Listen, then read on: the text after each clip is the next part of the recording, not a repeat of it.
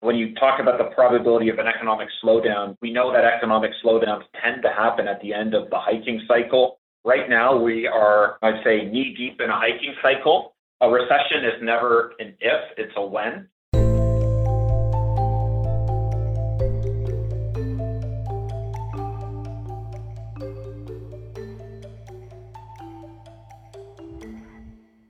Welcome to Views from the Desk, a special edition of the BMO ETFs podcast.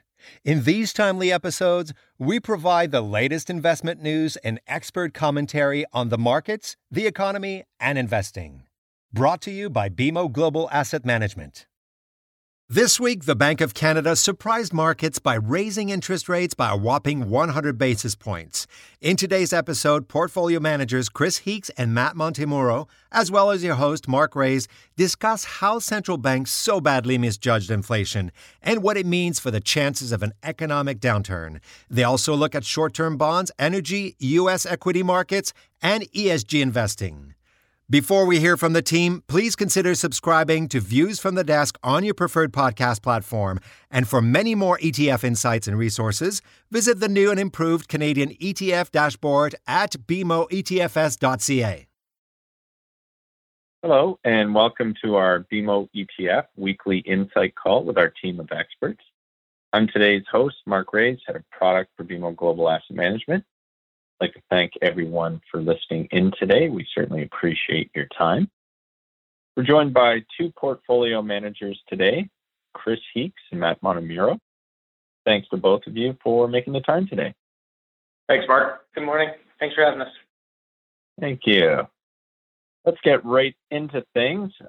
Certainly some more market news for us to digest, economic news. We've had inflation numbers certainly front and center for quite a while now on our calls.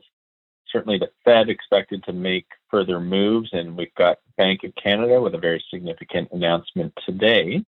If we were to look back to last year, what do you think has caused the central banks to miss by so much with the rise in inflation?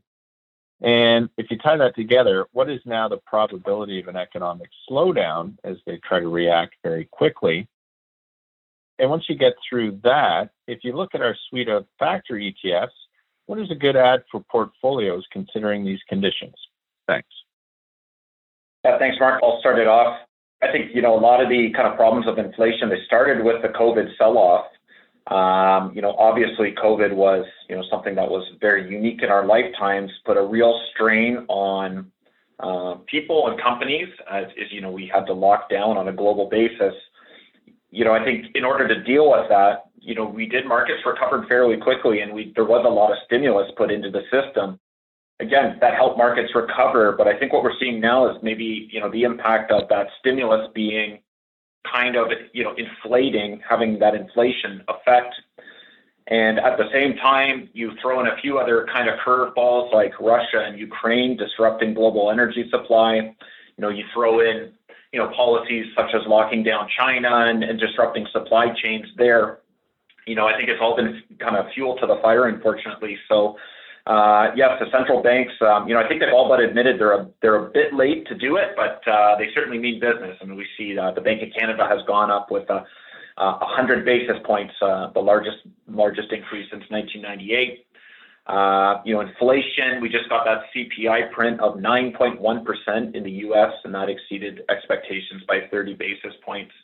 It's a very unique environment, at least compared to the last 20 plus years. When you talk about the probability of an economic slowdown, we know that economic slowdowns tend to happen at the end of the hiking cycle.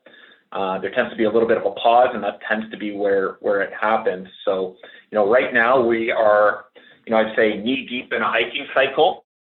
A recession is never an if, it's a when. The business cycle is just that, it's a cycle, and it tends to repeat. So, I think there's a possibility we may be in one right now, but I think, the more likely is it's a little bit down the road into next year. But as we circle back to equity markets and looking at, factor equities and what's performing, you are seeing a really, increasing dynamic of fear of inflation. So to combine, there's a lot of meat to your question, and I hope I'm kind of addressing it all, but to address kind of higher and stickier inflation, which I think is officially not considered transitory, but something that's quite sticky now, to address that, and fears of an economic slowdown. I think really dividend and low volatility ETFs is where we could kind of continue to recommend dividends. And again, the BMO dividend ETFs focus on high quality, sustainable paying companies. So these aren't just high dividend yield speculative companies, but these are companies with really strong profit streams, paying out dividends, responsibly, and they're covered by cash flow. These portfolios tend to have a little bit less risk than a broad market. Additionally, there's some good research that dividend companies can fare well in high inflation environments. So dividend companies can do a little bit better than growth companies because they have current earnings and they can pass on some of those inflation-related pressures. So I think dividends, would be one that I would highlight in terms of continue the well-rounded portfolios and give you a little bit of defensiveness. And low volatility, I think it's a great time to take another look at because they're really, over the past month, as the fear of recession has increased, low volatility has really showed up and shown the benefits it can add to portfolios. So if you look in Canada, our ZLB is now outperforming the TSX by about 7% year to date. It's down 3%, the TSX is down 10%. In the US, our ZLU is actually up 1%, also benefited by currency exposure in that portfolio, but relative to the S&P, it's outperforming by about 17% because the index is down 17%. So, I think, we got some more volatility to deal with. I think it's kind of prudent to take a little bit of risk off the table, but, we still have to stay invested. These types of factors can give you that exposure to equity upside, but also help you mitigate some of the risk that we're seeing in markets. So, those are ones that I think would be ones that investors can consider given kind of all the dynamics in the market right now. Great. Thanks for that, Chris. I know there was a lot of questions in that one question, so appreciate you covering all of it. If you're looking for essential information on BMO ETFs at a glance, check out the monthly momentum report, What's Trending. Consistent, comprehensive updates that feature performance numbers for all of BMO's ETFs, as well as easy-to-read charts and breakdowns by asset class and sector. Staying up to date has never been simpler. Access What's Trending anytime at BMOETFs.ca. Now let's move on to the next. Of course, with this inflation and as well with widening credit spreads, there hasn't been too many areas to hide in fixed income. So can you comment on the short-term market with our ZSB?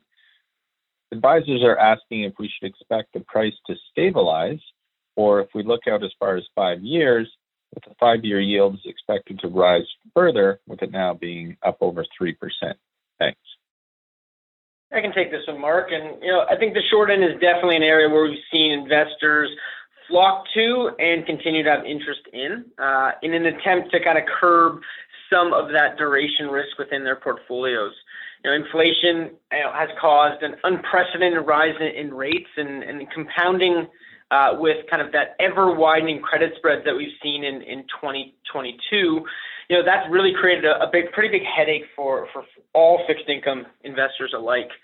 If I just look at short-term volatility, that really has caused credit spreads in the short end to widen significantly. And if you actually look at spreads, they widen much more so than we've seen in the midterm and long-term spreads. So the brunt of a lot of that credit spread widening has happened in the short term.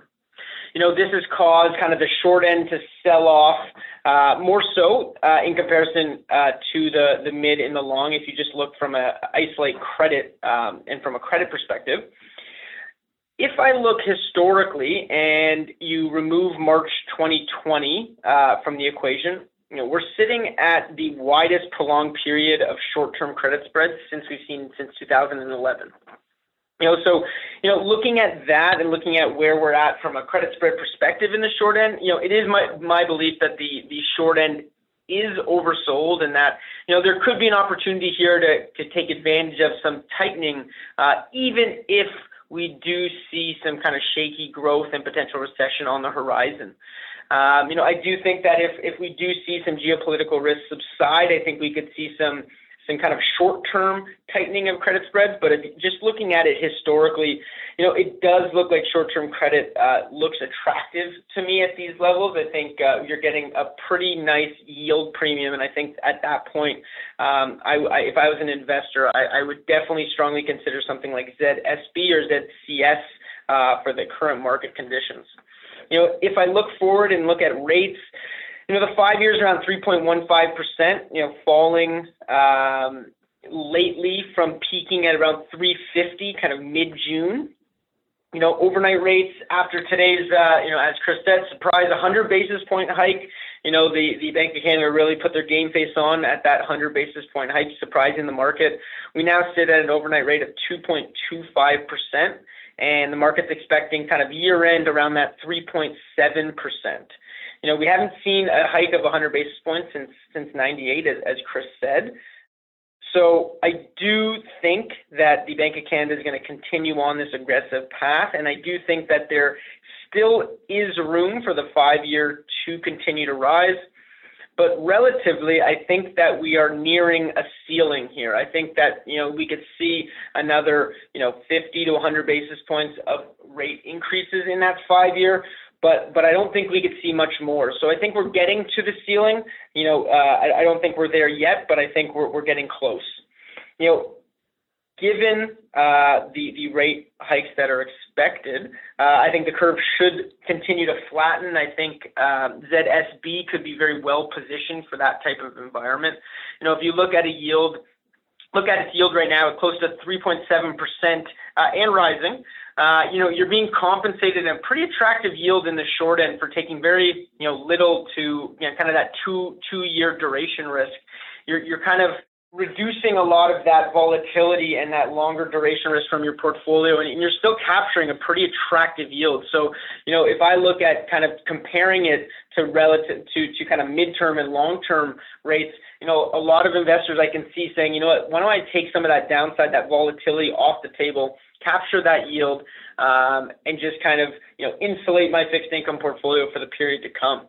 You know, I think this is highlighted in Alfred Lee's trade opportunity this week on short duration fixed income. You know, I would look at ZSB as a way to reduce my overall portfolio duration while clipping what is now kind of an ever attractive yield. So, you know, I do think it's a good time to look at ZSB.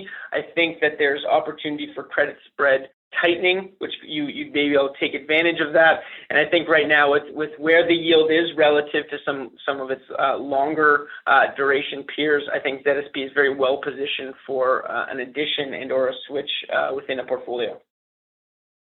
Thanks for that update, Matt. And as you say, 100-point move by the Bank of Canada, certainly even more than the market expected. Now let's switch gears and head over to energy, where we've seen a pullback in WTI pricing.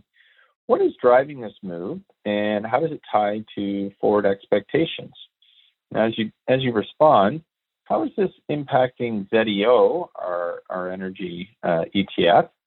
And with all this volatility, what oil price do Canadian producers need to be profitable? Thanks. Yeah, WTI pricing's about $95, that's US dollars a barrel in the market. You know, it was up near 120 a few months earlier, so definitely correcting down. If you look at Western Canadian Select oil, which is you know, heavier oil, kind of more closely aligned with the oil a lot of Canadian producers produce, that's around $85. So definitely fear of recession is you know, really, you know, in my opinion, one of the bigger drivers in the equity markets right now, and that's really kind of increased over the last month. You know, energy is that cyclical sector that's going to tend to underperform, you know, when you have that recessionary environment. That being said, you make a very good point. You know, I think if you look at kind of the oil price that companies are forecasting and budgeting for next year, you know, it's really around that $60-$65 oil. You know, obviously, companies we're not necessarily expecting oil to stay above 100. So these companies are extremely profitable right now. Forward price to earnings on the large oil producers are somewhere around the 5 range. You know, so we're talking 5 price to earnings when you look at that market average is typically being 15, 16, 17. They're generating significant cash flow, so they are quite financially healthy, even with oil down to something in that $65, $70 a barrel range. So, you know, if we think possibly there's a recession, you know, maybe a more shallow recession that could occur next year, you know, I think these energy companies can still potentially do quite well.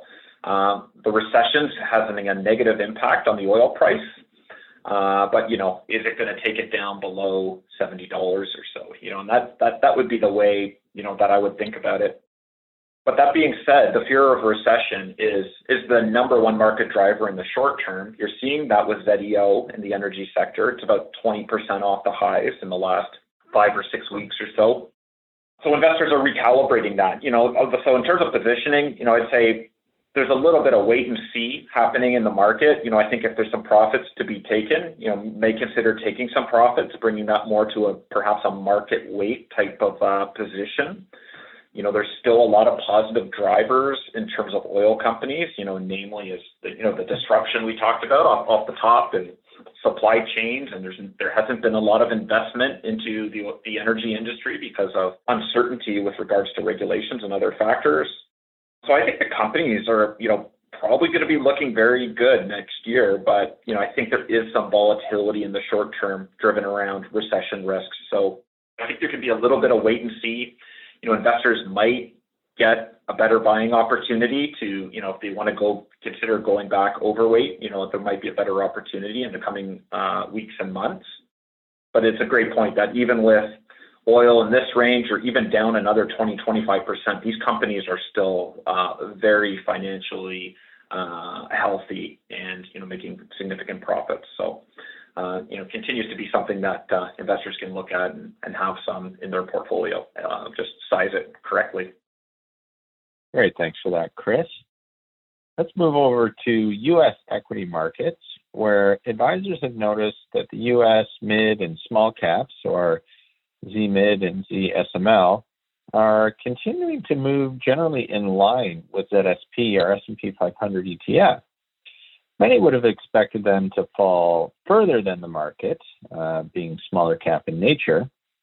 So what is different about the makeup of these indexes compared to the S&P 500 that is overcoming that smaller cap volatility? And as you look forward, is there still a greater risk with these as we consider this economic slowdown that we've been talking about? Thanks. Yeah, it's been remarkably similar performance for the three. So the large, the mid, and the small caps, like within a 30 basis point range. So they're all just about 16.7% negative for the year. Like you said, there's a different composition. That's a bit of a driver. Technology has really become increasingly a larger component of the large cap or the S&P 500. The IT weight is 27%, but don't forget there's some tech juggernauts in some other sectors as well, such as Amazon in the consumer sector, or you have Google, Facebook, Netflix, and communication services. So if you kind of take kind of those big technology companies, you're looking at weight of technology and large cap somewhere closer to 40%, really. Contrasted to mid and small, it's, you know, that IT weight's kind of more in the 12 to 13% range. So quite a bit less technology. And, you know, as we've seen this year, and we've talked a lot about this year on the podcast, is this impact of rising rates and what that's done to growth companies, you know, affecting them very negatively. We've seen the NASDAQ obviously underperform quite a bit, the broad market this year. So, you know, that's really what's happening. So, yes, you're correct. The mid and the small are riskier exposures, net. With respect to or in comparison to the S&P 500, they're slightly riskier. They have that little higher risk tolerance over or risk profile of standard deviation over time. But what has offset that this year is, you know, that underperformance of tech within the S&P 500. So that's kind of the dynamics. You're right. In a negative market, you would expect small caps would be taking a little bit more brunt. But again, some of those sector dynamics are kind of equalizing the dynamics. So, you know, if you look forward, if you know, if there's an environment of greater risk on the horizon, you know, that would argue for your positioning to be a little higher up the chain in terms of market cap, so more focusing into those large caps. And, you know, one way that I think that could work out for the broad beta and for ZSP in particular is we're in a hiking cycle right now, but as that recession risk, you know, really comes through, let's say in next year, what we're going to see then is easing rates. And, you know, I think what we'll see is partially an unwind of what happened this year. Rates are going to ease. Technology may outperform at that point. And we may see large caps outperform for two reasons. Number one, there's more risk in the market. So large caps outperform small. And number two, with interest rates coming down, I think that could favor ZFP, which again has that higher technology weight. So that's how I'd be sizing it up. And, you know, the mid and the small, they can have a long-term place in your portfolio. They can add to returns, give you exposure to smaller cap companies that aren't covered in the large. But from a tactical point of view, you know, the best time to own those is kind of, you know, before kind of the liftoff or you know, kind of as a recession really shows up. So, you know, I'd probably skew a little more large cap and but continue to, you know, keep an eye on those exposures. Thanks for that, Chris. Certainly an interesting dynamic and not coming out with the expected returns that advisors would have thought. So great explanation around the sector and the tech makeup there. Does market volatility have you wondering where to go to ride out the storm? Not all cash equivalents are created equal, and BMO's money market and ultra short-term bond ETFs offer several high-quality options to park client cash. To learn more, visit BMOETFs.ca and search for tickers ZMMK, ZST, and ZUS, or read our latest product insights. And we do have one more that's come in from quite a few different directions, where ESG continues to be questioned in the news and in social media, and most recently here in Canada in the Globe and Mail. What benefits do you see to an ETF-branded ETF compared to an integrated ETF? Certainly a branded ETF will list ESG in its objective, while an integrated ETF will consider ESG as part of its investment strategies.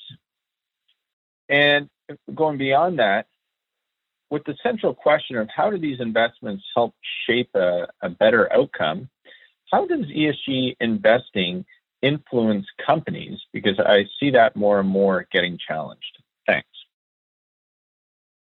Yeah, so, you know, ESG continues to be in the minds of investors and, you know, and as an industry, we continue to look for ways to monitor and standardize, you know, what ESG really is. You know, as you mentioned, we regularly see it in the news and in social media.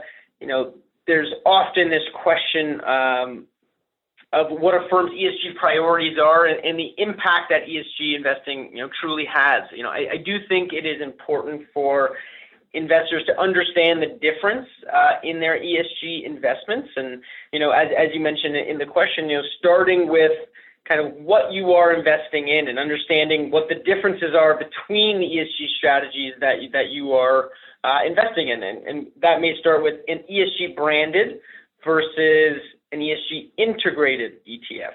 You know, our ETF suite, we lean toward ESG branded as our core ESG solutions. And we continue to be the largest ESG ETF provider in Canada. So it is very important for us to be explicit in this and be explicit in these products.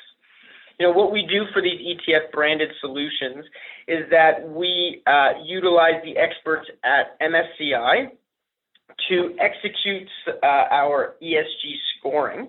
MSCI brings a higher standard and a rules-based ESG scoring to our investment process and our investment universe. You know, they leverage over 200 ESG-specific analysts. They cover over 7,500 companies and 650,000 securities globally. So truly, they are MSCI is global experts in ESG, and what we try to do is leverage that expertise and ensure that every security that is chosen within our ESG ETF meets this kind of stringent criteria and meets those ESG guidelines provided by MSCI. And we also have a track record of that scoring over time. So if an investor wanted to see, how a specific company tracked over time, MSCI has the database and is the world leader in that.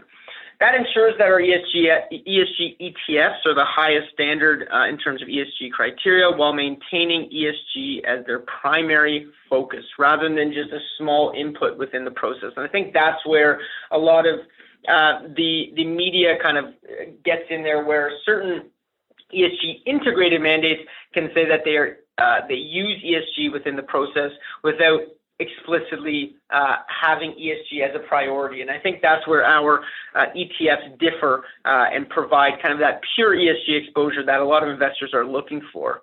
This is a direct approach, and it does change investors' allocation of capital, and it aligns an investor's interests with company priorities. So basically, by changing that allocation of capital, investors are investing or providing capital for companies that meet those ESG guidelines and criteria that investors want. So over time, we would expect that alignment through capital allocation changes will create longer-term behaviors and objectives of these companies. That'll curb how they make investments, why they make investments, and really will focus on all three factors of ESG in every investment that they make. And that's kind of the goal of these ESG products, is to really start to, over the long term, change how companies and why companies make decisions, and really put that ESG and the focus in basically their decision-making process. At BMO, we offer a full suite of ESG products, both branded and integrated. We offer equity, fixed income, and balanced solutions, and it can represent every aspect and segment of your portfolio. So, I do think it's important for investors to understand what they're investing in. And I think one of the big benefits of our ETF or ESG ETFs here at BMO is that we're transparent. We leverage the third-party experts in ESG globally, and we can kind of show from a historical perspective how our ETFs fare from an ETF ESG scoring perspective over time. Great, and thanks for that, Matt. And certainly a big difference between an objective and a strategy, in that with an objective, a branded fund, ESG is the primary consideration, although with an integrated fund, it's certainly there, but alongside other things that might lead into the construction of the portfolio.